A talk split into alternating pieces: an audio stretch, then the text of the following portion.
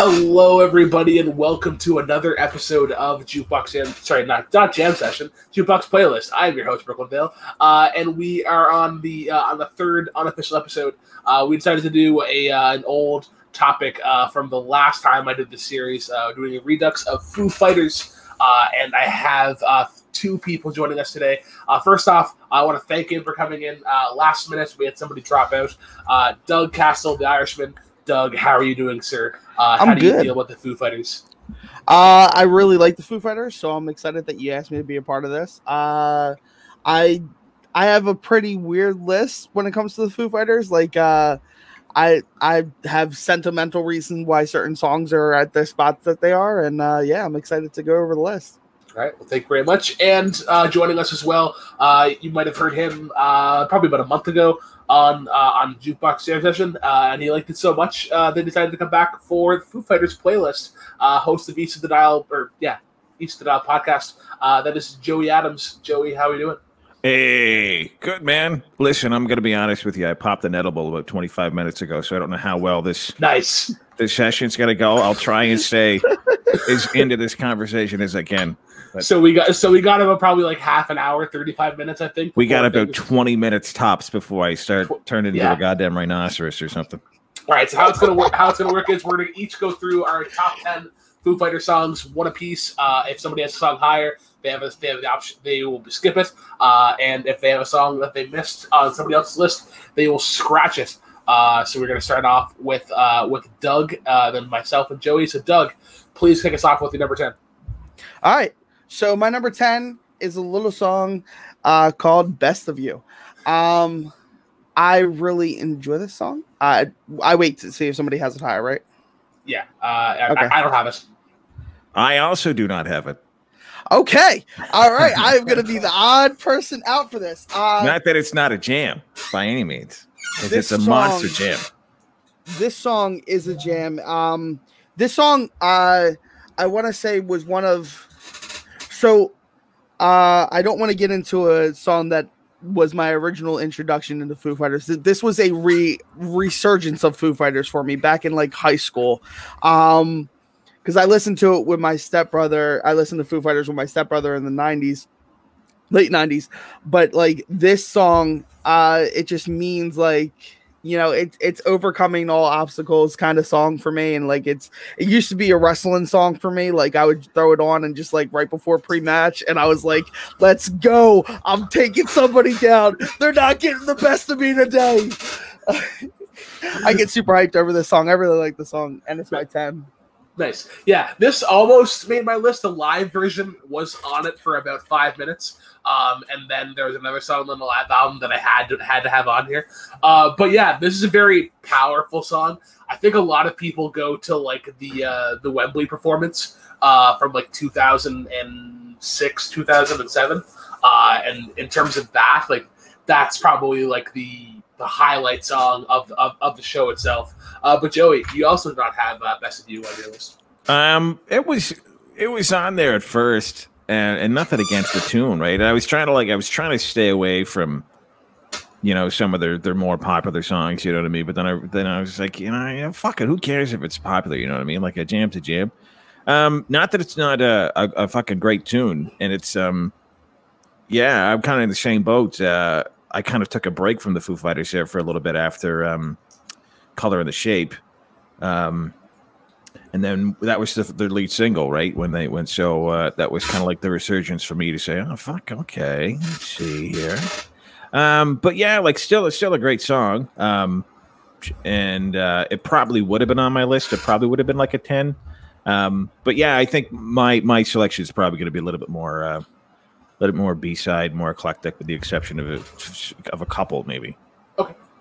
All right, so now go to my number 10, uh, and I believe this is the only representation on my list from the debut album, self titled, uh, and that is Alone plus Easy Targets." Oh shit! Scratch. nice. Um, yeah, this is one. Uh, oh wait, this is- wait, sorry, sorry, wait. Okay, no, that, that is on my list. It's just And not it's on your number list. It's higher, Yeah. so so then that's a skip. Yeah. Okay. Skip. Skip. All right, so now so then now we go to year ten. Um, my ten was uh, Oh Jesus! Uh, it was Everlong. Uh, that is a Uh, skip. That's a skip. That's a skip. Okay, figured as much. Okay. That's a double skip. that's a double skip. All right, Doug, you're nine. Uh, all right. So, uh, this song I've been in love with since the day I heard it. Uh, and I had to put it on my list. Uh, no matter what, it's it means something more to me. Uh, it's a representation of my mom, uh, who is the person that I uh, that I I used to look up to. Uh, I still respect her very much, but uh, still to this day, she she will always be someone who is my hero. Boom. Uh, Yeah. Uh it's it's it's a representation of a you know a boy and his father normally but for me it's a representation of my mom who was a single parent growing up and like she literally gave me all as as much as she could. Uh and it's something that i respect and it's it will forever be a song for me that is uh a representation of childhood growing up and looking up to someone and realizing that they're not you know necessarily uh invincible but realizing that they do the best that they can. Uh, I I love this song. Everyone on my top ten is is very much uh, embedded in me for emotional reasons. Uh, my hero among all. So I really love this song. I think it's uh, one of my favorite songs. Uh, well, obviously one of my favorite songs, but uh, it has a special meaning for me. Nice. Um, I this also this did not make my list. Um, and it's I think it's more so just because it got it got overplayed uh quite a bit and it sort of just lost a little bit of value for me. And it also i think it kind of get mixed mixed in with best of you. Um i know that i have i have confused them myself from from, from time to time. So i think it just kind of loses it in terms in terms of like how it stands out from the rest of their uh, of their discography. Uh but joey you also do not have uh my hero on your list It was in my top twenty for sure, um, and kind of for the same reason as you, man. It was it uh, you know reminds me of my dad. My dad used to jam out to this tune too, but same same thing with Brooklyn, man. It's just like I worked in I worked in you know fucking top forty radio, you know classic rock radio, and it just they they shove this fucking tune down your throat. Not that it's a bad song by any means, you know what I mean, but I mean like you can only hear that drum fucking intro. You know what I mean? and it's great. It's fucking, it's great. You know what I mean? It's just like, it's like, it's like auditory cocaine. You know what I mean? It's fucking, it's a fantastic song. Um, but yeah, it's just like, I don't know, man. And I, it kind of lost a little bit. I don't know if you guys remember this, but this would have been back to, I can't remember the, the year, but um, Dave was, Dave and the boys were on Howard Stern and uh, they he did an acoustic rendition of the song, and there was just this really awkward conversation where Howard was like, "This song's about Kurt Cobain." I don't know if you guys remember that. I remember I it. kind of- of- yeah. And I Dave was like, "Uh, no, man, it's it's actually not." You know, but, and then but Howard just kept pushing it, you know, and he was just like, "No, no, it's it's it's got to be about Kurt Cobain." He's like, "Well, if you want to take it that way," so it just kind of ruined the song for me. You know what I mean? I I, just- I hate I when got people you. do that. You know? I'm pretty sure. I'm pretty sure on the live album he dedicates it to his sister, uh, Vanessa. If I'm not, if I'm not mistaken. You could, could be right in that, man. I don't know.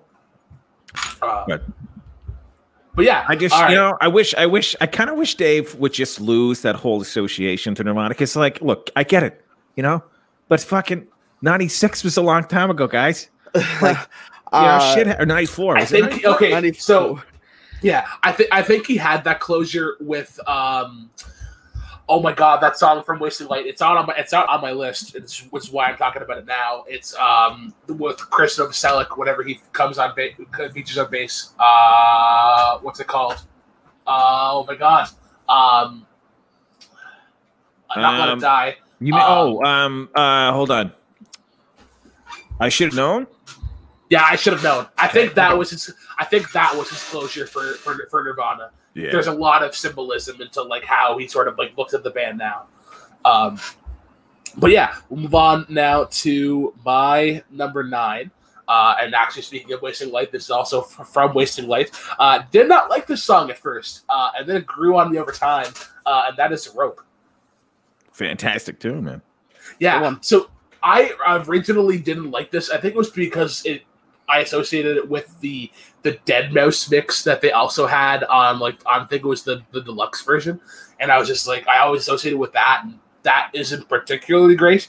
But then as I had come back to it over the last year or so. I didn't realize how much uh, is going on, like technically, in terms of like how crisp how crisp it is. Because I thought it was just kind of like a like a like a slur or like a chug, but it's very like very crisp, very clean. And then you have uh, then you have that like interlude in between the second chorus and uh, I believe it's like a repeat of the third chorus. And man, it's just it's just a it's a jam. It's it's a it's a great way to rock out. One of the greatest like intro riffs I think um, of their catalog. Uh, but yeah, it's just a, a great song. And Wasting Light, I believe that's someone that's the record they cut to tape, I think, is it not? Uh yes, yeah. Yeah. Yeah, I mean, you're that's always one that they have, made a documentary about. Yeah, you know, Right. they kind of, and that was when they they did that whole like garage days resurgence or whatever, where they were like touring Yeah. garages and shit. Yeah. See that that whole that whole idea, that whole concept is is pretty fucking killer. And I mean, who cuts the tape anymore? Nobody You know, does. Nobody. No one. No one. And it's a Do you want to know fucking why? Because it's So expensive as expensive. fuck. no record label is like, yeah, let me go ahead Yeah, and let no. you cut the tape. Uh no, when it costs you almost three thousand to take, uh no, it's not worth it. Exactly. Yeah, it's Pro Tools for you. Yeah. Uh, Doug, what are your thoughts on uh, on Rope? Uh, I like rope. Um, for me, it's not my favorite off of Wasting Lights. Um, I have a song on my list that I like a little bit more, but I do think it's a solid song. I think it's probably got one, like you said, one of their best intros on that song. Uh, but uh, we were on a uh, jam session. You know my music taste. You could probably guess the song that I like off this album. I'm pretty sure I know what it is. Um, but yeah. Um, all right, Joey, let's go to your nine. My number nine is I mean I didn't have them in any particular order here. I'm down two, three, four, five, six, seven, eight, nine. Uh number nine for me would be Monkey Wrench. Uh, Uh, did not that's make a- my list. that's Yeah. that's a skip. Uh, but it's my eight. So Oh well, then perfect. Let's talk about it now. Then. let's do it. There we go. Um. So yeah, I don't. Um, I don't really know. I don't really have a particular reason why I fucking like this song. I think it was because like it was the only Foo Fighters song that I played when I was on the radio that I didn't fucking hate. You know. Um. Yeah, it's just I don't know. It's like a nostalgic thing for me. You know, what I mean, it reminds me of high school. You know. Um. You know what I mean? Like, I don't think you necessarily need a reason to like fucking dig a jam. You just if you dig it, you dig it. If you don't dig it, then just keep on digging what you dig. You know what I mean? Like, but yeah, I don't. That's that's not uh that's not the best answer in the world, guys.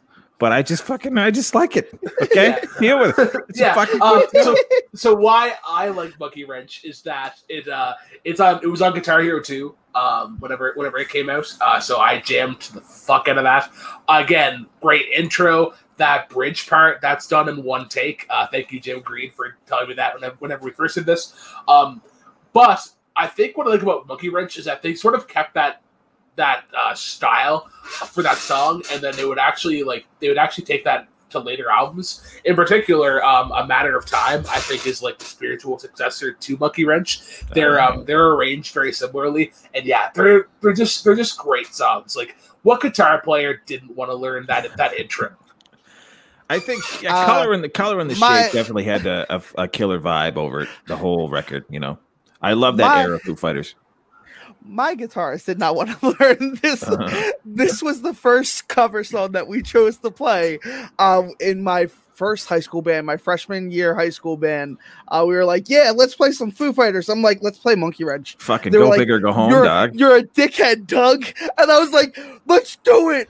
And like, you get you get into this song, and it's just so angsty and punk, and it's like without without fully being punk, like still having that real rock and roll vibe to it. But it, it- there's certain parts of this song that feel like a punk rock song, and it's it's so badass. Uh, I remember playing this. Uh, and just seeing people jump out of their seats, and I'm like, man, I feel like I'm Dave Grohl right now. So let's continue this vibe. Uh, no, but it, it there's something about this song which will always stay in my top ten just because of nostalgia. High school, it reminds me of high school. Uh, it's a few years before I went to high school, six to be exact, but. I, I still genuinely love this song and I love just rocking out to it in the car. This is a song that you could rock out in the car and people will think that you're crazy. Uh, just being honest. Uh, yeah, I, I, absolutely. Um, all right, we'll go to uh, go to my number eight.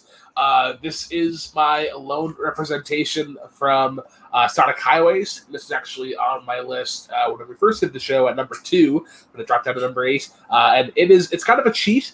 Uh, subterranean slash I am a river. Ah. They kind of have to play hand in hand, like that. Kind of have to play back to back. Like if you play one without the other, it just kind of feels Doesn't empty. really. Yeah. yeah, I like Subterranean about like in, in terms of like how eerie it gets, and I like I like that side of of, of Dave and the Boys. Um, there's a really nice counter melody that you get from the bass in between. Um, sorry, I guess it'd be in, in the in the pre-chorus, and I love that about um, whatever his whatever his name is basis. I'll look it up in a second. But I love that he he doesn't just stick to playing like the root notes. He kind of moves all over the place and really sort of fills out fills out the song where um where it needs to be.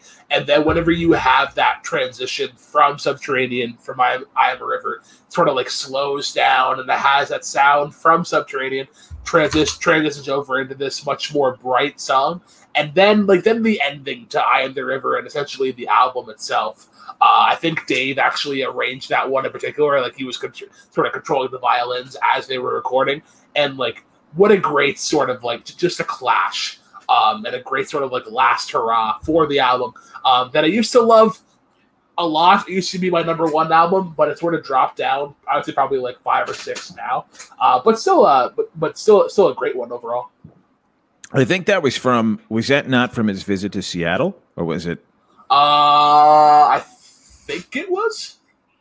Yeah, I can't. I can't remember. But the that whole. Um, I wish they'd do another one. I thought they did. I thought there was another thing in the works. Um. Well, there was the. I'm not sure if that collection of stuff from like from this year and last year, because there's a couple. There's a bunch of like I don't know if it's like EPs or if it's just like single and double tracks. Uh, but it's a combination of original music plus um plus some like live recordings from different shows. Yeah, I saw there's a whole bunch of those weird demos or whatever that keep popping up, yeah. right? Then there's like dated, all weird, like numbered and shit. So, but yeah, I think that I wish they would do another series of that because there's something like it kind of like if you're a Foo Fighters fan, it just gives you an extra thing to kind of latch onto, you know. Like once you know the story behind a song, it kind of takes on a different meaning, you know. So yeah. That whole uh, series was was fucking fantastic. Yeah, I remember. I remember last time we did this. Uh, Jim was actually quite fond of uh, "In the Clear." Uh, yeah, I think that was that one was done in New Orleans. It had the very like jazz Cajun style, uh, and that one is also a great one. I think if I didn't have Subterranean, then it's probably "In the Clear" uh, as a favorite song from that album. Uh, Doug, what are your thoughts on? Uh, um yeah no i wanted to include something on sonic highway um i just um I wasn't entirely sh- sure if it could beat out my top 10. Uh, but if I were to put anything, it probably would be uh, Subterranean. I just really dig the eeriness of the entire song. Like it's it's like they have certain parts that they dip into these weird uh like kind of kind of alternative uh alternative like chords and it's like just weird to hear but it's like real soothing at the same time. It's like what are you doing to me, Dave Grohl? Uh, stop tantalizing my ears with this beautiful sound. Um, but I, I very much, uh, my style of music, my style of play now is like very much like emo revival, math, math rock. So like I enjoy, I enjoy the odd, if that makes sense. Yeah, totally. All right. Uh, now we go to Joey for your eight. My number eight, I had Saint Cecilia. That almost made my list. It was in my short list. It's uh yeah, and it was just I think it was just because it was kind of like a silver lining, if you could call it that, to the whole Paris thing. Um, yeah. you know what I mean? Like that was a, plus it's got I don't know if you guys remember the band Radish. Do you guys ever hear Radish? No. No. Uh, so anyway, there was this they were like this sugar metal band from back anyway, so Ben Kweller um, the lead singer of Radish was did some backing vocals on this song, which was, and I kind of picked it up right away, and I was like, that sounds like Ben Kweller. So, it, yeah, it, uh, and this kind of has a, a, a, kind of a different meaning or weird meaning for me because this is a song that I fought tooth and nail to get on the radio when I was on. Um, and I it, it, took a lot of doing um, because it wasn't necessarily considered a hit by any means, but um, I just thought it was a fitting thing to play. Um, so yeah, it kind of has a little bit of a sentimental value to me too. Um, yeah, so this would be off of the Saint Cecilia EP Yep, yep. that came out that came out in between Sonic Highways and uh, and Concrete and Gold. Uh, great collection of songs. This is this is a, this is a great one. I think this is this is a great this is a great example in terms of that transition, especially from from Sonic Highways to, to, Concrete and Gold. Uh, very very transitional, I guess, in that way. Um, Iron Rooster is is, is another great one. I kind of like how that one is like super chill. Um, but this one it would it it had the it had, it had that mix, but it also had a little bit of flair from like Echo Silence, Patience and Grace, Mhm. and a couple couple of those songs there. Uh, just it, this would also be another great song um, to introduce somebody to Foo Fighters as well. I think it's a sort of like that that like median sort of sound that everybody sort of draws to. Um, but Doug, uh, what are your thoughts? Uh, I really like this song. Um, like I said, a lot of the songs that are on here, like really like super like right right on my soul uh kind of songs. Um, and this one was so close. The the intro for this song where it's just Dave and a palm muted guitar, it's it's gorgeous. I for something something that's so so simple yet so heavy. Uh it like not heavy as in like the style he's playing, like just the emotional heaviness that from the words that he's saying. Uh, I really enjoy this song. Um I just couldn't find a spot for it on my top 10. I, I love I love that emotion, especially whenever he goes into like I think it's like in the later choruses, but there'll be times where he'll repeat a little bit, but they'll go into double time. Um, and that's whenever he really kicks things into gear. Uh, so ano- ano- another great example, I think, of like how Dave can really like push a song without it being like without it being like rushed. Um, but let's go to uh, let's go back to Doug for your set. All right. So my 7 uh is these days. Uh, Ah, almost made yeah, list. me too. This is such a all right. So Brooklyn, you've been on a jam session.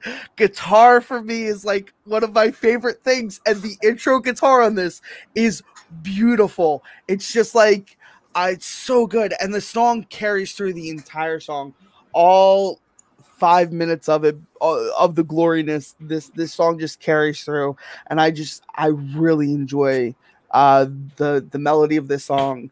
Uh, Dave's vocals over that beautifully picked guitar, uh, sort of the same way as the previous song. It's it's just something that gets you right away. Uh, he, he has one of the most unique vocal uh vocal organizations. I don't know if that's the correct word. Uh the way he organizes his vocals and the melodies that he puts out uh his brain is just a work of art. Um and i just i like hearing his different styles because it goes from that real soft kind of like na na na na to like when he opens up in other songs it's like super great. Um but these days uh this is i one of two i think two one of two songs on wasted life that i have um and i think um i think this this album uh I- I wish I could have put more on there, but I had to pick the two that were kind of like right right there for me, and I think this is one of them. And I think I put a pretty pretty good spot on the list. Uh, Joey, your thoughts on uh, your thoughts on the song? Uh, yeah. I mean, it's- it's. I mean, what else- what can you say that he just hadn't said? Uh, you know what I mean? It's like it's got a killer uh, killer intro and um.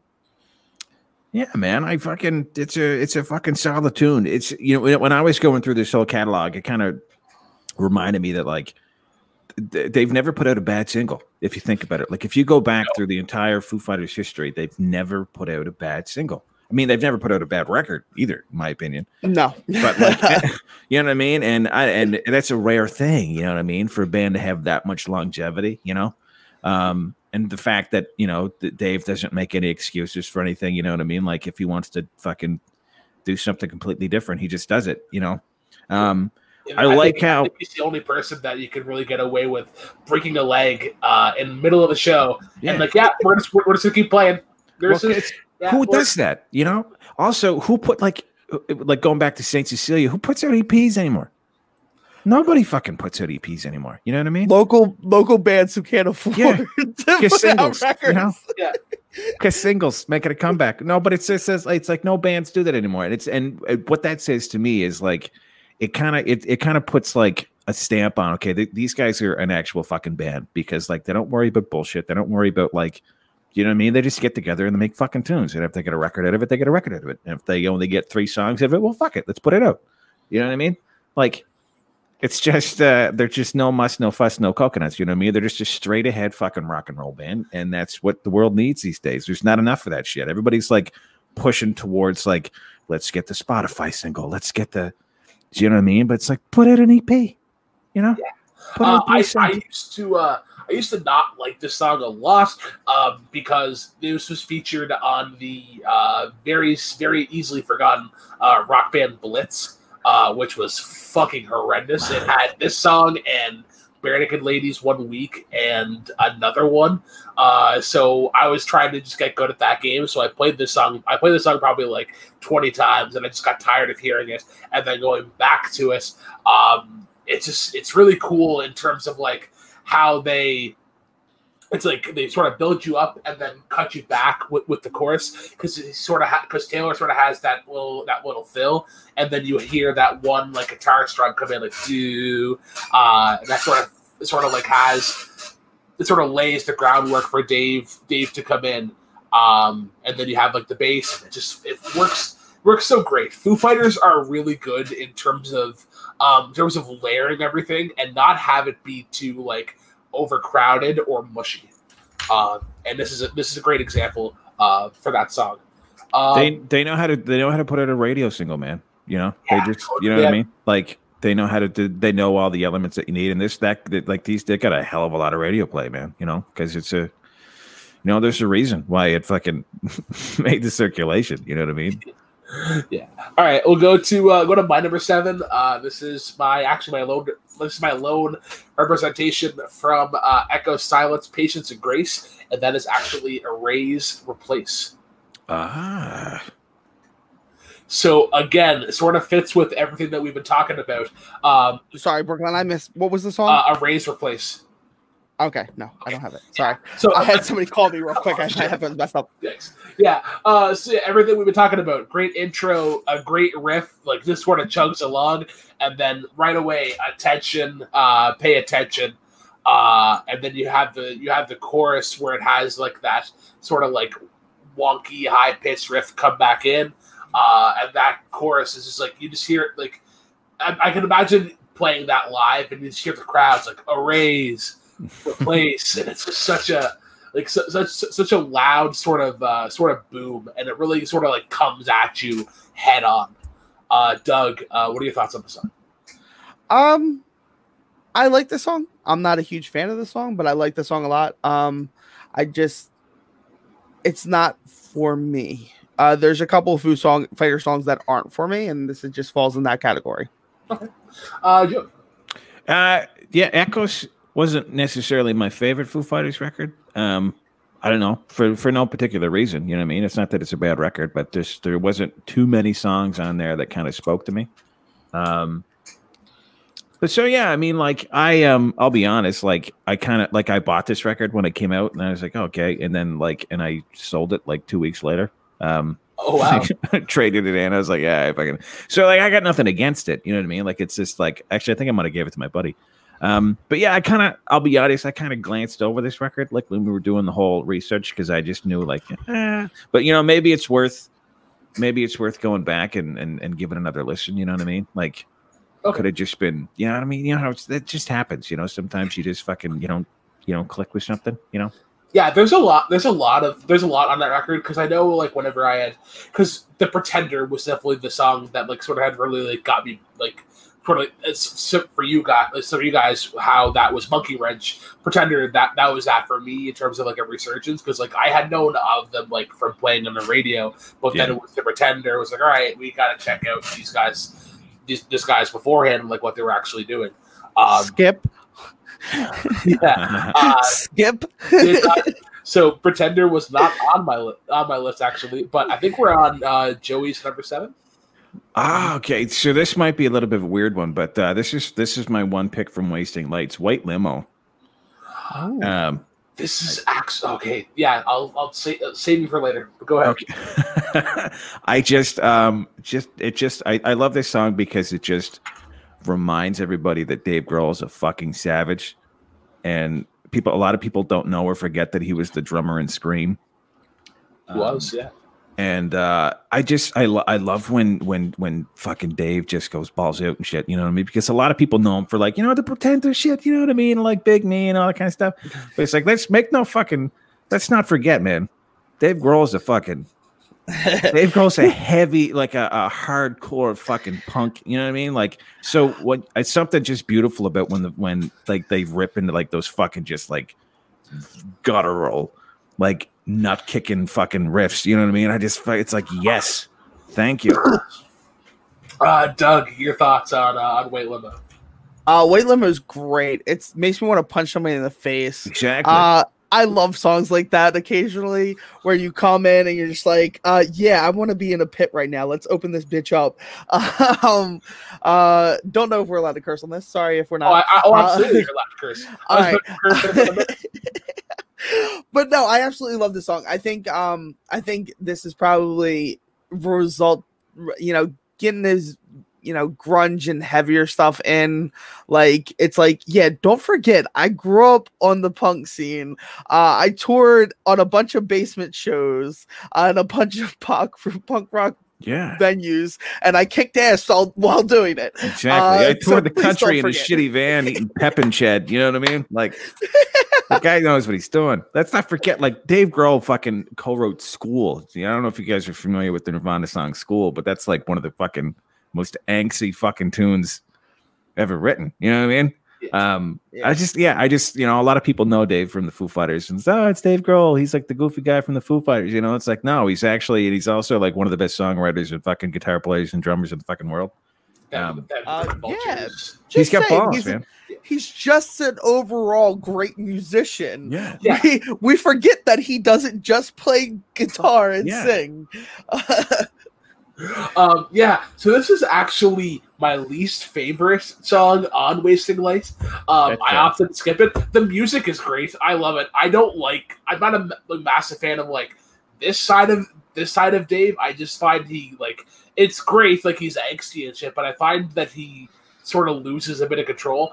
But there is a song from that collection of like demos or whatever called FFL Fat Yeah. Fucking Lie, which Yeah. I think would be perfect for like where White Limo is, or you could, or if you even just had it alongside with White Limo. It's only two and a half minutes, uh, but it's great. It's that same thing, sort of like "fuck you, I don't care," very punk sort of uh, mentality. Uh, but I, but it, hey, it's a, it's a great album, great song. Like I understand why people like it. It's just not my not my cup of tea. Um, let's go to uh, go to Doug now for your six. Uh, my six is Everlong. Uh, that is a skip. Okay. All right. So Fair. we go- Very fair. Uh, so now we go to my six, uh, and this is my lone representation from Concrete Gold. Uh, that is Arrows. Ah, okay. That was his Yeah. second single, right? I think that was his second. Uh, it was, yeah. Yeah.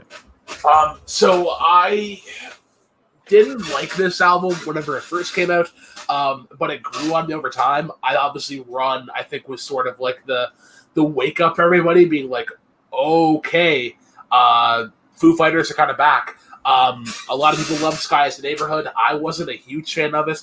Um, Sunday Rain is, a, is another great one, but then you have Arrows, and I think this is ultimately the sound that they were trying to go for on, on Sonic Highways, and they finally perfected it with with Arrows. Um, I like how um, I like how it sort of drags out in the in the chorus. He sort of lets notes notes hang, um, and then it's think it's in the second chorus. He just kind of does the uh, I wouldn't call it gang vocals, but he just he just sort of sort of screams for, for, for a little while, and it fits so well w- w- with the song. Um, but yeah, what do you guys think about Arrows? Uh, uh, yeah. Um, I thoroughly enjoy this song. Uh, it's still kind of new for me to put it on my top ten. Uh, I have to. I want to listen to the album uh, some more. Um, I do like this guy's neighborhood. I do like that song. I think it's a little bit of an outside, like uh, little outside Foo uh, Foo Fighters. Um, I almost said Foo Fighter Land, uh, but Foo Fighters. Uh, but Arrows is a great song. I think it has this really great build up to it um, throughout the entire song and it just keeps you kind of going through the entire song. And uh, the drum beat is the most memorable part for me right now because I just keep remembering it's just like hitting you every time. It's like, no, listen to what I'm saying, listen to what I'm saying.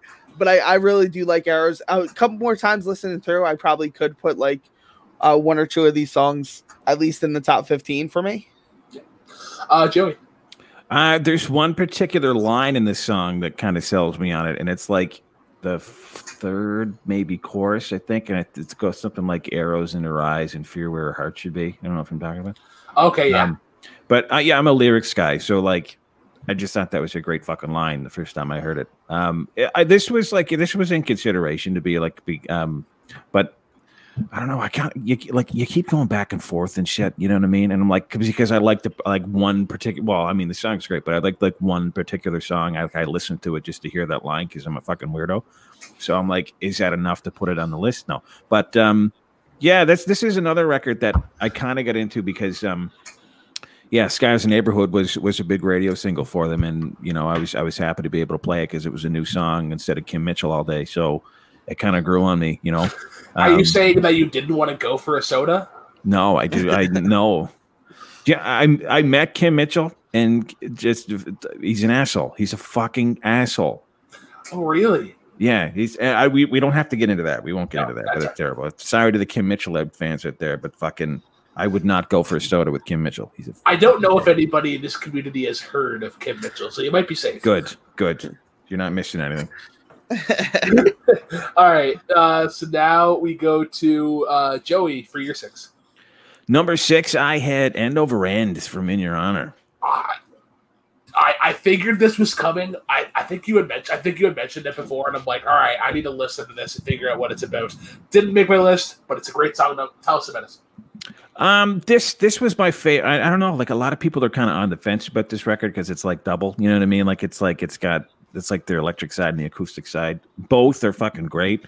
I just thought um, this was the first um, like record, like record, record, like album, like LP vinyl that I bought from the Foo Fighters. Um, so that it kind of has like a sentimental thing for me, you know. Um, but yeah, I just like that that whole first side of that record. Like I have three songs in my in the top in my top like five um, from In Your Honor, and then over and it's just number five. Um, but again, I'm a lyrics guy, right? And I like the composition of the song. Um, I like the guitar riff in the fucking song. Um, I just think it's a fucking jam. I think it's a fucking Dave Grohl, Mayor Jamtown on this one. Yeah. You know what I mean? The, the, the chorus is so damn catchy, and because uh, that's like that's probably the thing that I that I remember the most, and it's just like end over end, end over end. I'm circling, and then it's like one more time. Yeah, um, and it just double it's double time the whole way. Um, and yeah, it's a great one from that from that rock side. Uh, but there's uh, actually there's one more in particular that I would put higher over uh, over end over end. Um, but uh, Doug, what are your thoughts on, uh, on the song? Uh, I like the song a lot. It's a great way to end the electric side of the album. Um, I put my favorite uh, "In Your Honor" song on the uh, uh, on my top ten. Um, but I think this. I think you're very right. It has that super cocky rock feel during the chorus, where it's like bam, bam, bam, bam. It's like a. It's like a Mick Jagger kind of walk. You could. You could picture if you could picture Dave Grohl doing a Mick Jagger walk during the that song. Oh, he definitely uh, would.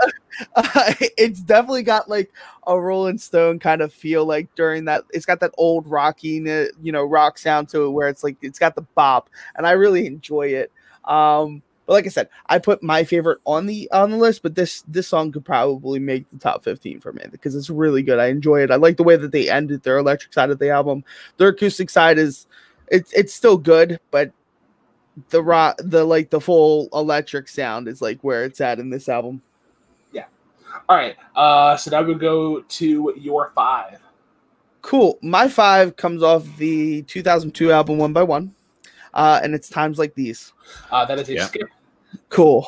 I am glad to hear that. All right, so now we go to my number, my number five, and we are uh, we are sticking with "In Your Honor." Um, I hope this gets skipped, but I but I will be surprised if it doesn't. Uh, one of the rare Taylor Hawkins uh, song songs, uh, "Cold Day in the Sun."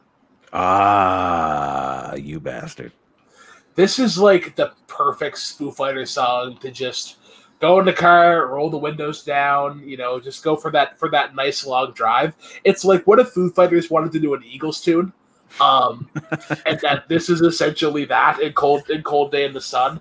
Um, not a lot of casual fans know that Taylor sings, and he's great. Like I mentioned before, Sunday Rain uh, is, is is another good one. Um, but it's such such a laid back, chill song. Like, what? Yeah, yeah, great song to soak a joint to. I would say. That's it's it's great that you that you put that on there too. Uh, I I was thinking about it too because it is uh, I do love the song, but I was like, I don't know if it's gonna take away from the fact that it's like, is it still kind of like a, you know what I mean? Like, is it a Foo Fighters tune if, if Dave's not singing? You know what I mean? Like, kind of crossed my mind a couple times, and like, of course, obviously it is. You know what I mean?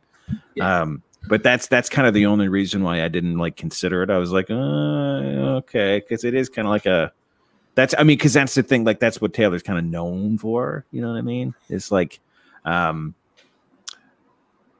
yeah, so I mean, it's uh, I don't, I really, I don't really have anything like fucking um, like witty or smart to say about it because it's it's just a fucking like you said, it's like the Eagles were trying to do, an, it's like uh, the Foo Fighters trying to do an Eagles tune. That's a yeah. perfect analogy.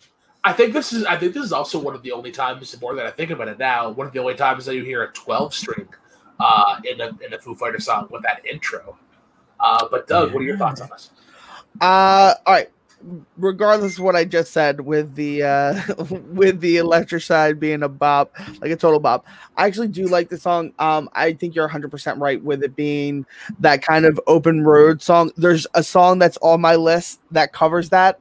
Um later down the line, uh, it reminds me of a uh, kind of Tom Petty and the Heartbreak moment, like with the like the mm-hmm. kind of like like that bop. But there's another song on my list that reminds me of the same thing that I actually put on for like road trips. It's one of my road trip songs, uh, and it's it's on my list.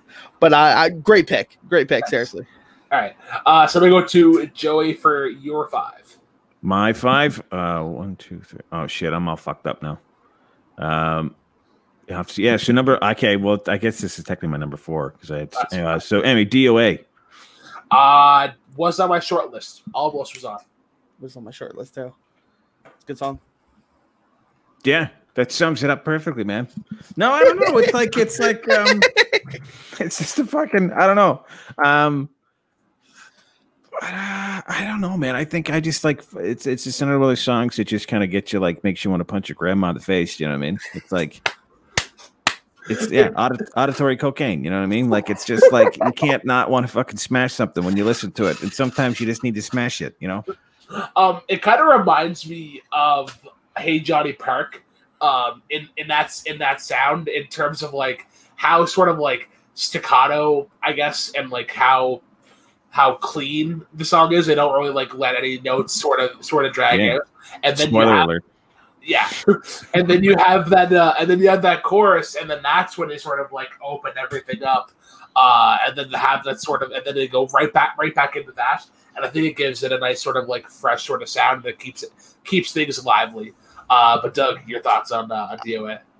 I owe Dave Grohl like my entire album sales because like uh, one of the songs that I wrote uh, involves this very structured uh, guitar part that sounds not chord wise, but uh, the nat nat nat nat nat uh, that whole pause and the you know how you play guitar because you squeeze the fretted parts and it like pauses yeah. in and uh, I very much owe Dave Grohl uh, some money on that. Um, because he definitely when I covered DOA, I was like, I like how this guitar sounds. I'm gonna find different chords to make it sound good. I like it. Uh no, but DOA is a great song. It definitely is a uh as as they say on next Friday, tastes so good, make you want to slap your mama. Hey mama, what? Smack.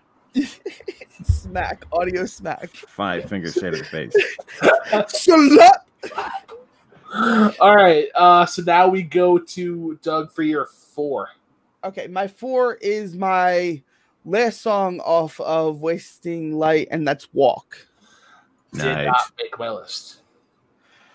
Uh so this there's a lot of lot of stuff that I listen to that just like it, it hits me in the feels, like makes me think about like kind of like life in general and like where I'm at and everything like that. And you'll notice a lot of the songs that are on my Foo Fighters top 10 are very much right in the, you know, right in the heart. Like, is like I don't know what it is about Dave Grohl and speaking to my soul, but there's something that man does. It speaks to my soul really well. Um, and and just like the lines of the song, uh, it it it's when you listen to it, it's like it's really haunting, and it makes you think about where you've been and where you're going to be, you know, and where you hope to be.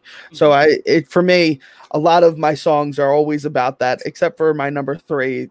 Uh, the reason that it's my number three is because of something that's completely different and just has to involve with the music video. Uh, oh shit, yeah. All right. Um, but yeah, uh, this yeah, this closes Wasting Light. Um, it got this is their first single uh, from the album. Got a lot of got a lot of radio play. Um, but it's uh, it's a great way to close the album. It's sort of like that. Uh, it's it's a way to release like all the energy that you had built up from all the from all the all the other songs. Um, and just the way that the verse uh, is arranged because it's sort of like it's it starts at A and then like it walks down, but then they go up for um I think it's like uh it's like a D minor or like an E or something. Something like that. Yeah. It's like walk down, walk down, walk down, hit that one note up, and then back to A. Um, Yeah. And it's I just I, I like that, and I think that not not necessarily that progression, but just how they sort of like mix things up in songs is um is done beau- is, is executed beautifully, I guess, in here. Uh, but Joey, uh, your thoughts on Walk? Uh, this from this particular record, this is the one that I thought had the most Butch Vig on it. I don't know if that makes any sense to you. Okay, that makes sense. Yeah. Um, but yeah, it just it just kind of reminded me. It just like that, um, it, like Butch Vig just just like mean, the riff is fucking unreal, right? But Butch just kind of has a sound that he kind of like it's like a signature kind of a thing, like in his mix and shit. Um, but I'm probably with uh, I'm probably with Doug too because like if I'm not mistaken, I think this the video for this is like it's like an homage to that fucking uh, Michael Douglas movie where Yeah. he goes where he goes fucking postal. Um, Uh, uh, 15 minutes, right? or 15 no, uh, it's uh, traffic. falling down. Oh, falling down. Falling Okay. down. I think yeah. So I yeah, that's like so yeah. I, I get that. I remember when I when I saw it, I was like, oh, it's like that fucking uh, it's like Michael Douglas or whatever when he goes nuts and shoots everybody. Um, but yeah, this is um, it's a it's a fucking fantastic record, man. This I don't, and I don't know why I don't have more songs from this record on my list. Um, but yeah, I don't know, man. It's just uh, I think prop. I think a lot of this is going to go back to the fact that I used to work in radio. You know what I mean? And like Makes sense. do you know what I mean? Like you just you can Yeah. only hear something so many times, but kind of before kind of like starts to lose its charm a little bit, you know.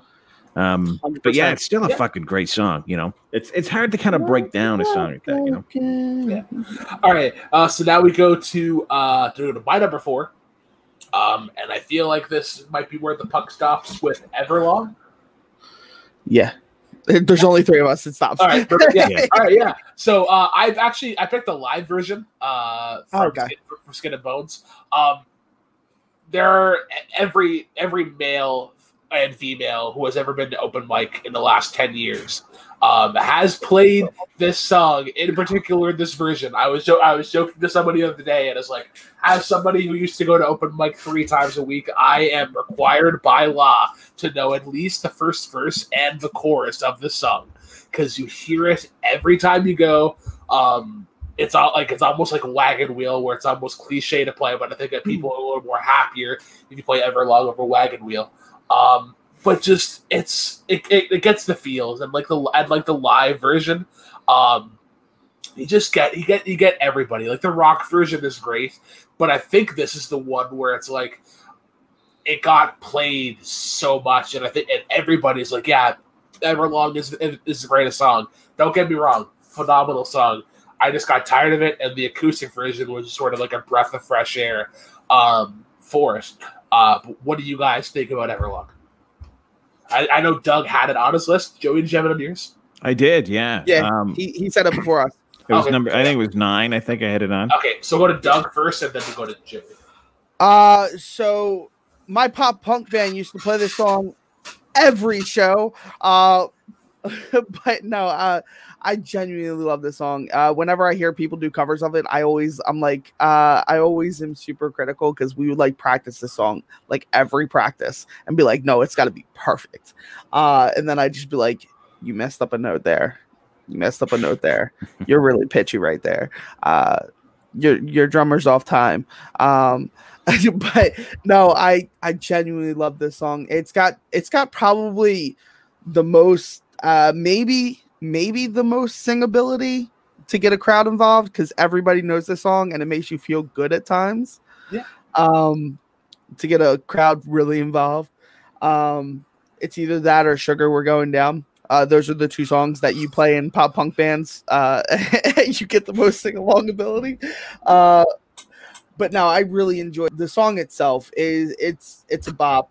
Um, I think it's probably uh, probably their most well known song too. I think, um, but be uh, besides that, uh, I think that structurally and the guitars on this is it's really like punch you in the face, kind of like right there. And I'm I I love the energy of the song. Uh, Joey. Well, I think there's a reason why this song gets shoved down people's throats. Do you know what I mean? Because it's a great fucking song. There's nothing not good about this song, you know? Um, I kind of debated whether or not I was going to put it on the list because it's kind of a cliche, but it's a cliche for a reason, right? Great things are fucking great. Um, Truth. there's- Speak your truth. there's no, there's nothing anybody who shits on this song. Number one, like, what do you like? Okay, what do you like? Okay, you're cool. Okay, you don't like Everlong. Of course, you fucking like Everlong. Show There's- me you know what I mean? where you got hurt. Well, exactly, man. It's like this shit that like it, it came in the mail with samples of Tide. You know what I mean? Like everybody knows this song because it's fucking unbelievable. And I think that like the like the thing about this song is like for whatever reason, people just relate to it. It means so many different things. I think there's so many different people. It's kind of like it's like it's like if the Foo Fighters wrote a Beatles song, it would be Everlong. Do you know what I mean? Yeah, I can see that. You know You're what I mean? It's like it's kind of like their it's kind of like their yesterday. Do you know what I mean? It's like it's like their moment. It's like this is we like we did something great. You know what I mean? Or hey Jude. Yeah, like it will never go away, and that's okay. Like it it because it should be around. Like kids should listen to this. Yeah. You know what I mean? Alright. Like it's Yeah. All right, we'll go. Uh, Joey, we'll go to your I, your four or your three. I think we're on three, maybe, maybe three. Three. Yeah. Um, so another this is another one from In Your Honor. We're going back to it. No way back. It's just um, this one, oh, almost. it was on my last list, but it didn't make it, it didn't make the uh, second cusp. it just fucking slaps, man. The first time I heard this, I was like, "Yep, this is it. This is this is my jam. This is my fucking." T-. Um, I I listened to it like I still listen to the song at least like in the shower once a week Yeah, because it's just like, yeah, it's it's it gives me awkward boners, man. It just it's a dick hard song. Do you know what I mean? Like this. Yeah. Ah, I just I fucking. And then oh, the chorus is like. Shame we have to die, my dear. uh, Yeah. it's just like it's just kind of like head down. Like obviously, I can't can't can't head can't headbang with the lack of hair, but um, but yeah, it's just balls to the wall. Uh, Doug, what do you think about No Way Back? Uh, I remember seeing them in concert when they did this uh, song, and it's so good. It's their live version of this song is such a bop. Like, oh god, I I regret not putting it on my list. Um, but I I looked down at my list and I'm like, where would I put it? Because for me, a lot of like the emotional stuff is there, uh, or, or the like super nostalgia stuff. But I still remember seeing them in concert, and this song is probably off this album my favorite that they do live. Yeah, even next to Best of You, I think this one's probably live version is 10 times better. It's so good. It's one of those songs where like if they play like if this is if this is an opening track to a concert, Good. you're like we're in for a fucking good night. You know what I mean? we are in Like, for a ride. This is this is good. This is we're in a good place. We're in a happy place right now. Um, all right, we'll go to Doug now for your three. Okay, my three, uh, as I mentioned before, uh, a music video got me to watch sit down and watch this. I didn't even know it was a Foo fighter song. Like cuz I've I didn't watch music videos all like that and I didn't know it was the Foo Fighters until like much later in my life. Uh it came off their 99 album uh there's nothing left to lose and it's uh learn to fly. Uh this Yeah. has a special appearance by tenacious d which is another one of my favorite rock groups of all time. I don't care what you say. Yes they're comedy but they have bops. Don't don't test me. Uh anyway uh learn to fly is such a great fucking song though. Like the whole the whole song is great. But dave grohl as a stewardess on a plane.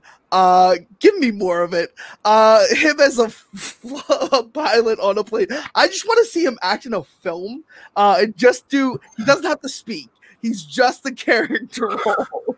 Silent character. He's mr bean. Give him the mr bean role. Um but no this uh the reason why it's so high on my list is is because of the music video. Uh the song is absolutely a bop. I love the song but the music video from my childhood. I was 12 years old when this album dropped. Like this is very still vivid in my head as one of my favorite musicals of uh, musicals. One of my favorite music videos of the 90s. Uh just cuz I think it's it's it's such a good it's such a good music video and it's such a good song.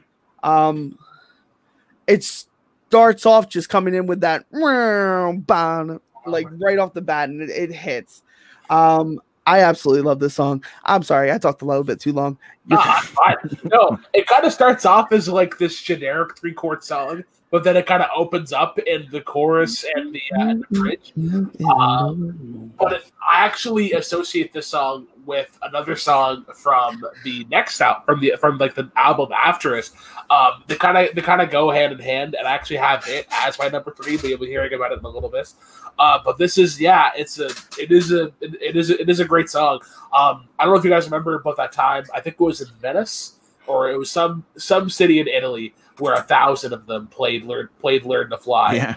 uh, and just like yeah it was essentially just just a song dialed to a thousand in terms of like you could hear pro- you could hear every single vocalist every single guitar um yeah uh joey um uh, what are your thoughts on uh on learn to fly This uh this this is a, this would be another nostalgia thing for me because it reminds me of the days when MuchMusic actually played fucking music. Um, and like music videos because because like f- kids these days don't I don't you know what I mean? I sound like an old man but like kids these days but like they don't you know what I mean? Like that was kind of like our thing. That was you turn on MuchMusic he had your music videos and shit, you know what I mean? It was like it was like a part of your routine it was a part of your day.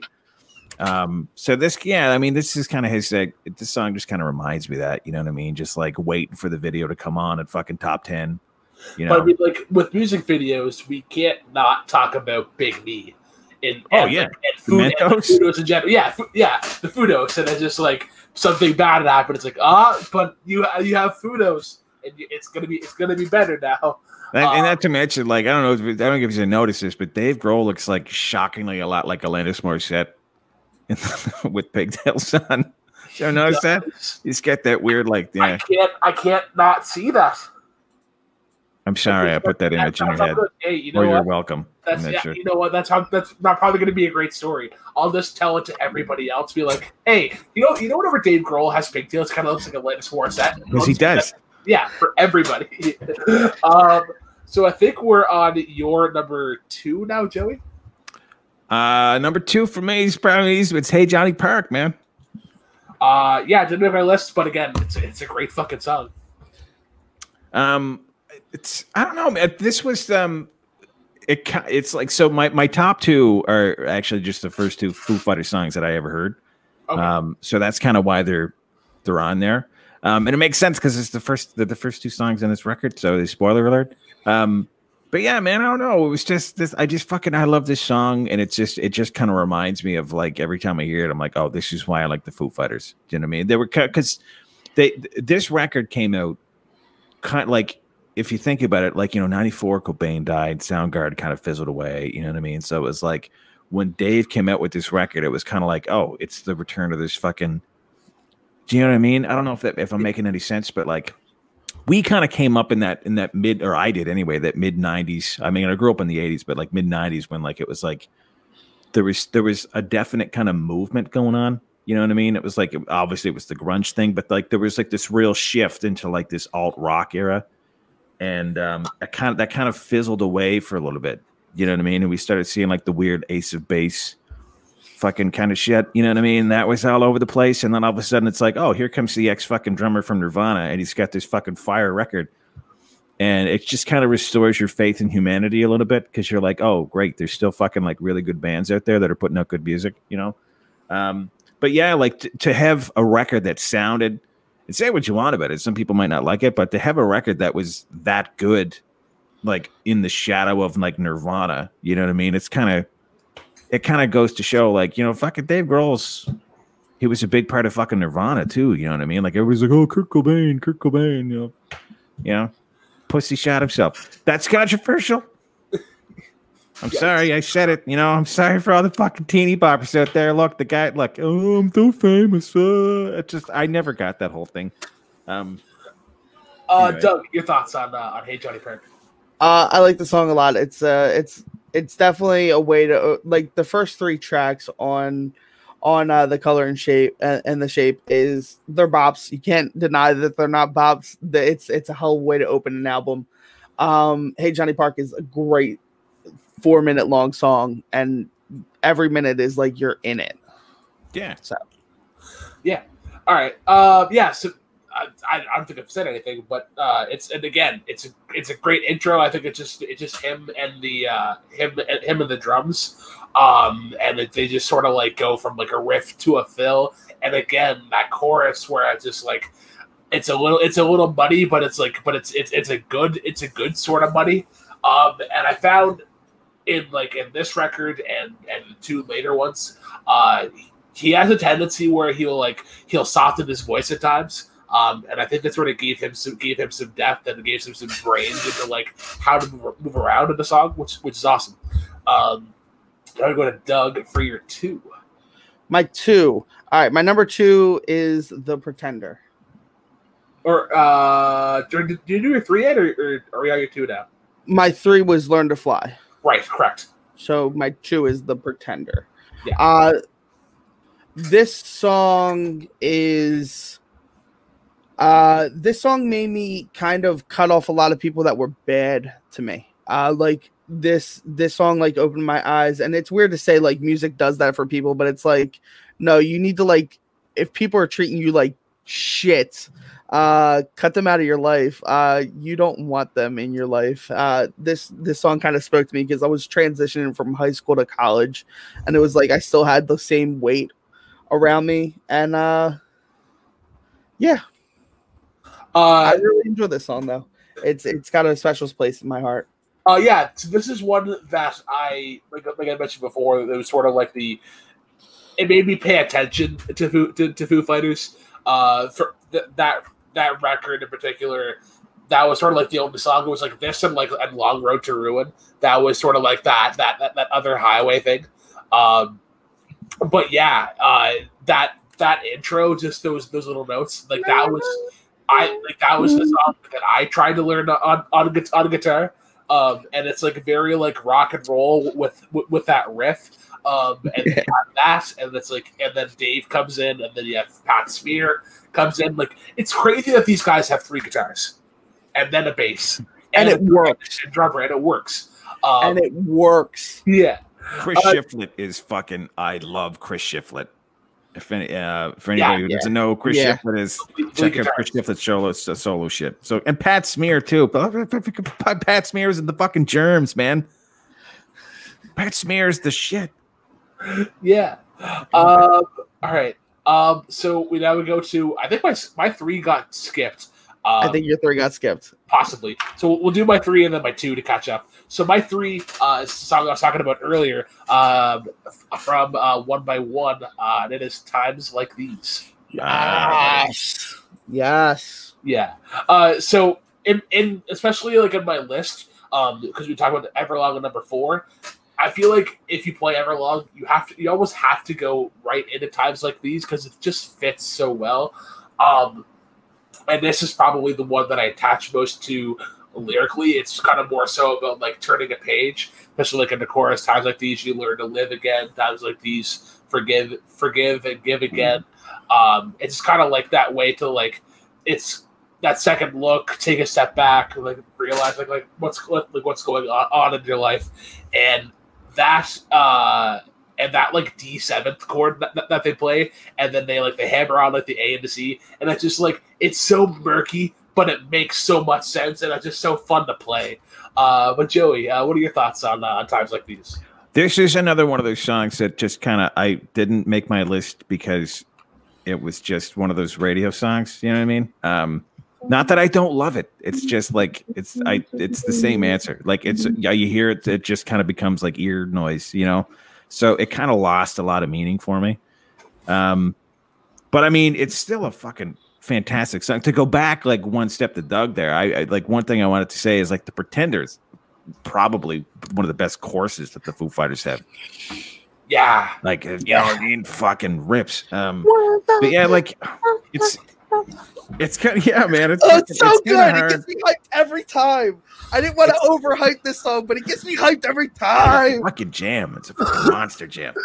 Um, and same with times like these, you know what I mean? It's it's probably one up. It's like um, like it's like you mentioned Brooklyn. It's like it's kind of like the uh, like the anti or like the the follow up, I guess, to fucking Everlong. You know what I mean? It's kind of like Yeah. the um, it's like the yin and yang. It's like the upside down. You know what I mean? You kind of can't have one without the other because they do go together like fucking really well. You know what I mean? So it's kind of like it's the other one that I think a lot of people just kind of like, you know, associate the Foo Fighters with. You know. Hmm. Um, also, uh, also, sorry, back times like these. The the video for this trippy as hell. Oh, so trippy. Uh, I don't know the- if I've ever seen it. Um, times like these was 2007's graduating classes uh, song. Uh, I made this happen. Uh, 'cause nice. these lyrics are so perfect for a graduating class, and like I put it in our yearbook. It was uh, t-shirts that we wear. It's it's you know it, it's all about learning to move on and be okay with it the situation times like these is like it, it could have easily been my number one because of how much it means to me like i graduated with this song like it, it came out in 02 and it it graduate i graduated in 07 and i was like this song has meaning so much even today like it's still i could sit there and play the acoustic version of this song uh or find an acoustic version of the song and just like almost tear up because it's like it's so interpersonal to me and like I love this song. Uh I think this is if it- it's my number 4 but it could easily be my number 1. It's one of those situations. It's just depending on where the mood is I'm at for the day. All right. Um. All right, so we'll do my do my two then real quick, and then that way we're that we're all way that way we're all catched up. Words they are tough. Uh, so my number two. This is actually my number one uh, from whenever we first did the show. Dropped one spot. My favorite song about eating um about eating out. Uh, it is all my life. Um, this song is about uh, yeah, this song is about about, about oral sex. Uh, and it's it's awesome. It's great. Hey, don't let it go to waste. I love it, but I hate the taste.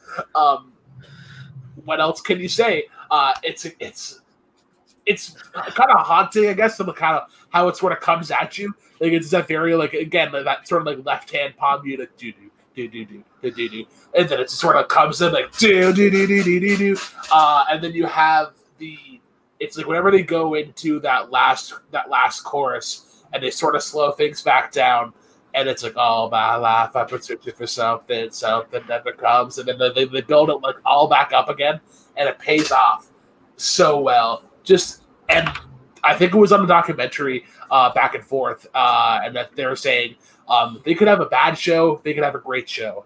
Whenever they play all my life they that's when they know they're having a great show for the rest of the night uh, but Doug and Joey, uh, what do you guys feel? You guys didn't have this on your list. How? I didn't uh I'm sorry Brooklyn. I love this song. Um I really do. I think the song's great and it is like the ultimate kind of like uh definitely definitely that kind of song. Um but for me, I like I said all these songs that I put on my top 10 are like extremely personal to me. Uh and like uh, have really strong meaning and I don't think I could honestly replace any of them because they all have that deep of a meaning to me. Unless they write another song about something that means something to my life, then maybe we'll have to maybe we'll experience 11, top 11. Uh, but no, in all honesty, all my life would probably be like 12 or 13 on my list. All right. Uh, Joey, your thoughts? If we did a top 10 songs, like top 10 Foo Fighters songs that should be on everybody's top 10 Foo Fighters songs list, um, then yeah, I think I think this one would make it. You know what I mean? Um, for personal reasons, like it's a it's a it's a great song. It's like and yeah, it's what Cunnilingus sounds like. You know, it's that's you know you can't not right. It's you know it's it's a it's a riff monster for sure.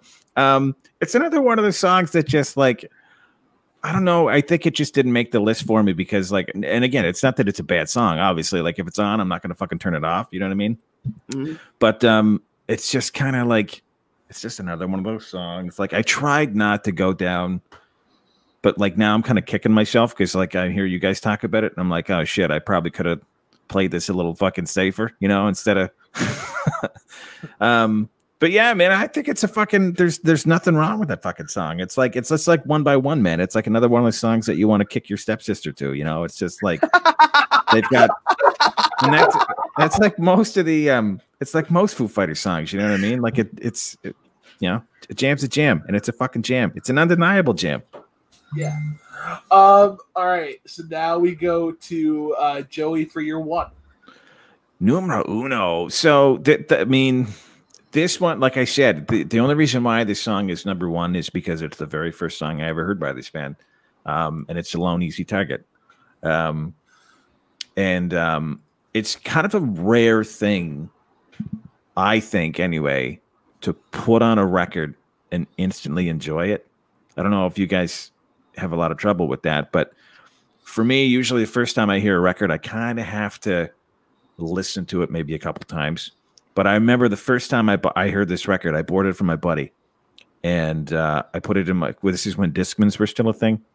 Um, so popped it in my Discman, and uh, instantly I was just hooked. I was like, okay, I want to, I want to hear the rest of this.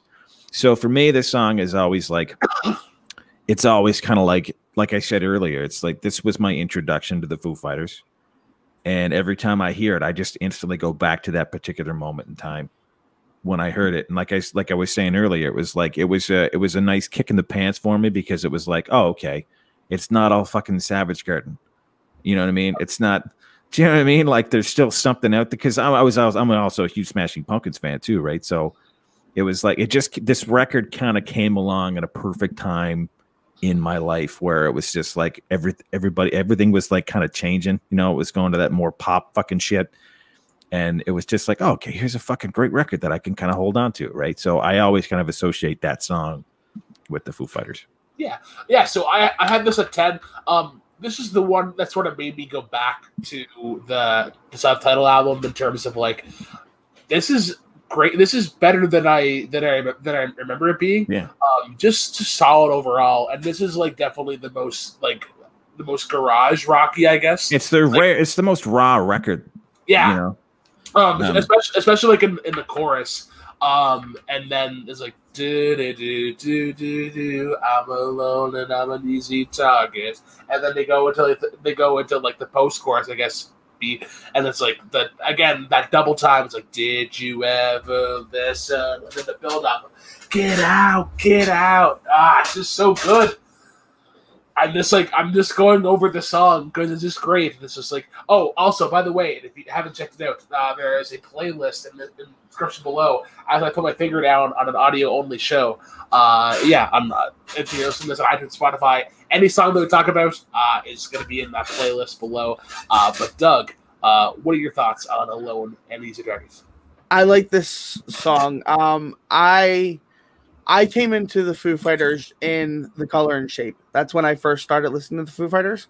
Um, but I definitely I can see the appeal. This is probably one of their most rawest records. This is one of the ones that he's coming off of everything that's you know that he went through with you know Kurt and everything that he went through with his life and how how everything had changed. Uh, and like I love those albums. I really do. Um, a certified pop. The distortion on this, the distortion that he uses in this track is ridiculously so grungy and so dirty. It's just dirty. Uh, it feels like you have to get a shower after listening to this track, and I love it. Um, if you've ever seen them perform any of these songs live, it's it's like um, they're sweating buckets because of how hard this song goes. Um, I like this song, but again, my 10 is very personal, very, very, nostalgia filled, uh, person, personal. Uh, and that's usually how my how my stuff goes. Normally, when I make lists, I don't make lists to please people. I'd make lists that like are like right up my alley and feel like everything that I felt. Yeah. All right. So now we go to your number one. Uh, so my number one is something uh, I feel bad about putting on my list because technically it doesn't come from one of their normal albums. It came from the greatest hits. Uh, this is a Tom Petty and a Heartbreakers type song. If you've ever heard one, this is my this is my road trip song. This was a in 09 uh, when they released their greatest hits. Uh, it's called Wheels. Um, I put this song on my list because uh, before my cousin passed away, we took a road trip this song means the world to me because this was the kickoff song for our road trip. It goes one, two, three, four, and you go right into the song and you're driving. Uh, it's it's a beautiful song. Um, uh, I thank Dave Grohl for creating it because it's something that I'll always be able to remember my cousin by, uh, and I miss him dearly. But it's it's we had such a great we had such a great road trip, and it's just like that song embodies the road trip. And it's it's very much uh in in the type of like learn to fly from tom petty kind of style song. And it's it's just greatness on a track for me yeah you, yeah you're absolutely right in terms of that that this is a petty song i wasn't sure if you're to go with this one or uh, our word word forward uh, which is also off of the greatest hits another uh, another good another good song they're the only time you ever hear they're just fucking words. Um, but yeah, it's like you, you, can almost hear the plane coming down in in the in the song. Um, and I yeah, the the greatest album was one that we had had on a lot, and I think this one because I always I always hear this song and I'm like, it sounds like it should be on Echo Silence Pages Pages and Grace, but like it just for some reason it wasn't on there. Uh, but Joey, uh, what are your thoughts on uh, on Wheels? you know what? I'm not too too familiar with it, so I'm gonna have to it's, give it a listen a, to. Literally, don't do it until you're in your car. When you're in your car, pop the song on and just drive. Like literally, it's one of those songs where you literally could pop the song on and it's. I, I want to say it's close to five minutes. It's like a five minute drive, and it's like it's it's a beautiful song for me. It's it really like down the road at nighttime with yeah. the windows up, kind of thing. One hundred percent, one hundred percent. All right. Uh, so now we go to my number one. Uh, this is the uh, my favorite song uh, from Wasting Light. Favorite song of Foo Fighters. Uh, it is Dear Rosemary. Ah, okay. Good song. Yeah. So this. So I know. I, I don't. I don't think a lot of people have complained about it, but for me, it's very obvious. the The riff in this is very similar to "Steady as She Goes" from the Raconteurs, uh, but I don't fucking care uh, because it's still awesome. Like Red Hot Chili Peppers kind of copied Mary Jane's Last Dance, but Tom, even Tom Petty was like, you like you, you change one chord, like you're fine or whatever. Um, but yeah, it has that nice, it has that nice sort of feel, and then it has uh, has Bob Mould uh, doing some backup vocals, and that section in particular gives me chills every single time because it has it has Dave Dave start off like this is no ordinary life, and then he would then he would echo it, and then they would do that for a little bit, and then they came together, um, and just how and how they how they fit and how they give sort of give each other room, but but uh, still allow themselves their each individual voice to shine um, is great. And then it's also another another great chorus. Uh, like truth ain't gonna change the way you lie, youth ain't gonna change the way the way you die one of that's probably one of my favorite lines in, in in Foo Fighters overall, and I think this just sort of encapsulates the overall sound that they were that they were doing um, with that record. Um, and again, that riff just just bops like you just you're you're instantly um, hooked. Um, but uh, but Doug, what do you uh, how do you feel about uh, Dear Rosemary? I really like this song. Um, I really like this song. The the progression, the chord progression of the song is really beautiful. It's it's got like that, um, it's got like that old school, like kind of like '70s rock feel, uh, if it makes sense. Uh, and like the the lyrics in the song are beautifully written, and I think the like you said, Brooklyn, the vocal patterns that they choose to, you know, emulate each other and then like kind of come together and like just make this beautiful sound is like beautiful. I, I honestly think it's really great. Um, I I really I really wish I could put it on my list because I I really do like that song. Bang. Uh, Joey, uh, your thoughts? It's just uh it's just a fucking great written song, man. I mean, I couldn't grow just living in the shadow. Where do you go when no one's following you? You know, like Yeah. you know what I mean? It's like um it's like it's like Dylan-esque, you know. Um, like I said earlier, man, like for I'm, I've always been a lyrics guy, and um, I don't know. I mean, I, I probably would have cons- to put this on, but like, uh, it's. I mean, it's it's. I I feel, and maybe it's it's it's, it's a different vibe altogether than than a typical Foo Fighters song, you know. Um, but I mean, I, I kind of like that. I think that's probably what I like about it. Um, because when I do hear it, I don't necessarily think of like, holy shit, this is a Foo Fighter song. I just think this is like this kind of sounds like something outside of them. Um, but yeah, I just think it's um, I and I always kind of mediate back to that. I think it's like you know the second line in the core, the second verse or something, the first line, the second. Every, every time I hear it, I'm like, holy fuck, this is a great song, Yeah. right? So if you can, you know what I mean? Like, there's something about the way that when you know words are put together in a fucking song sometimes that just kind of like it, it's like one of those it hits you in the feels kind of thing you know what i mean? Like it's just like it's a hard punch you know? Um and it that's something that you don't really usually with the foo fighters you associate them a lot with like the riffs you know what i mean? But like they do have fucking some songs where it's like jesus christ man like get out of my brain dave grohl you know what i mean? Like, Yeah, there's A something really like like 16 year old girl teenage angsty writing in a blog kind of like poetry kind of shit to it but it's like it's fucking it's great you know what i mean because you don't really expect that you know Uh, well, yeah, that is going to wrap up the show. Um, I do want to thank uh, Joey and Doug for coming on, guys, and especially Doug coming in coming in last minute, uh, and Joey being Joey being the lone trooper of people that we originally had on the show, uh, and didn't uh, and didn't uh, back out due to uh, due to unforeseen circumstances. So very quickly, guys, let's just go through our each individual top ten, and then just throw in like an honorable mention, one that you one that would have made your list, maybe like your number eleven.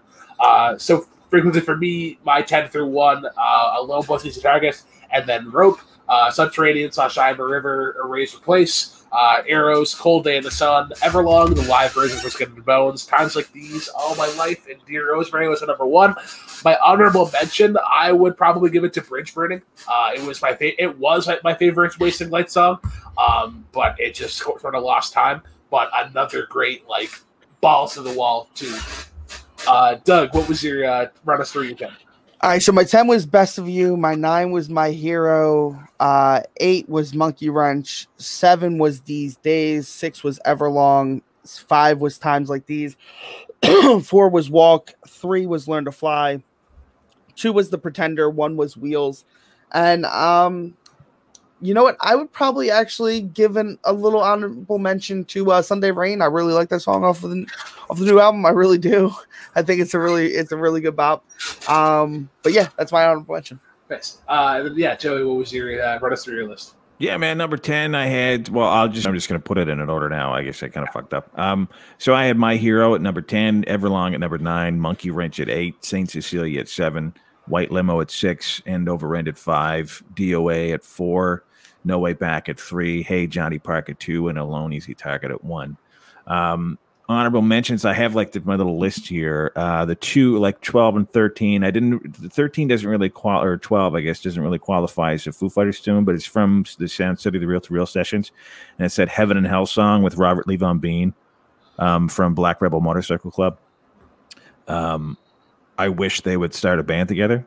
I wish, you know. um, and then "Better Off" from Wasting Light, which uh, almost made my list. Was a, it's a fucking great tune. So Nice.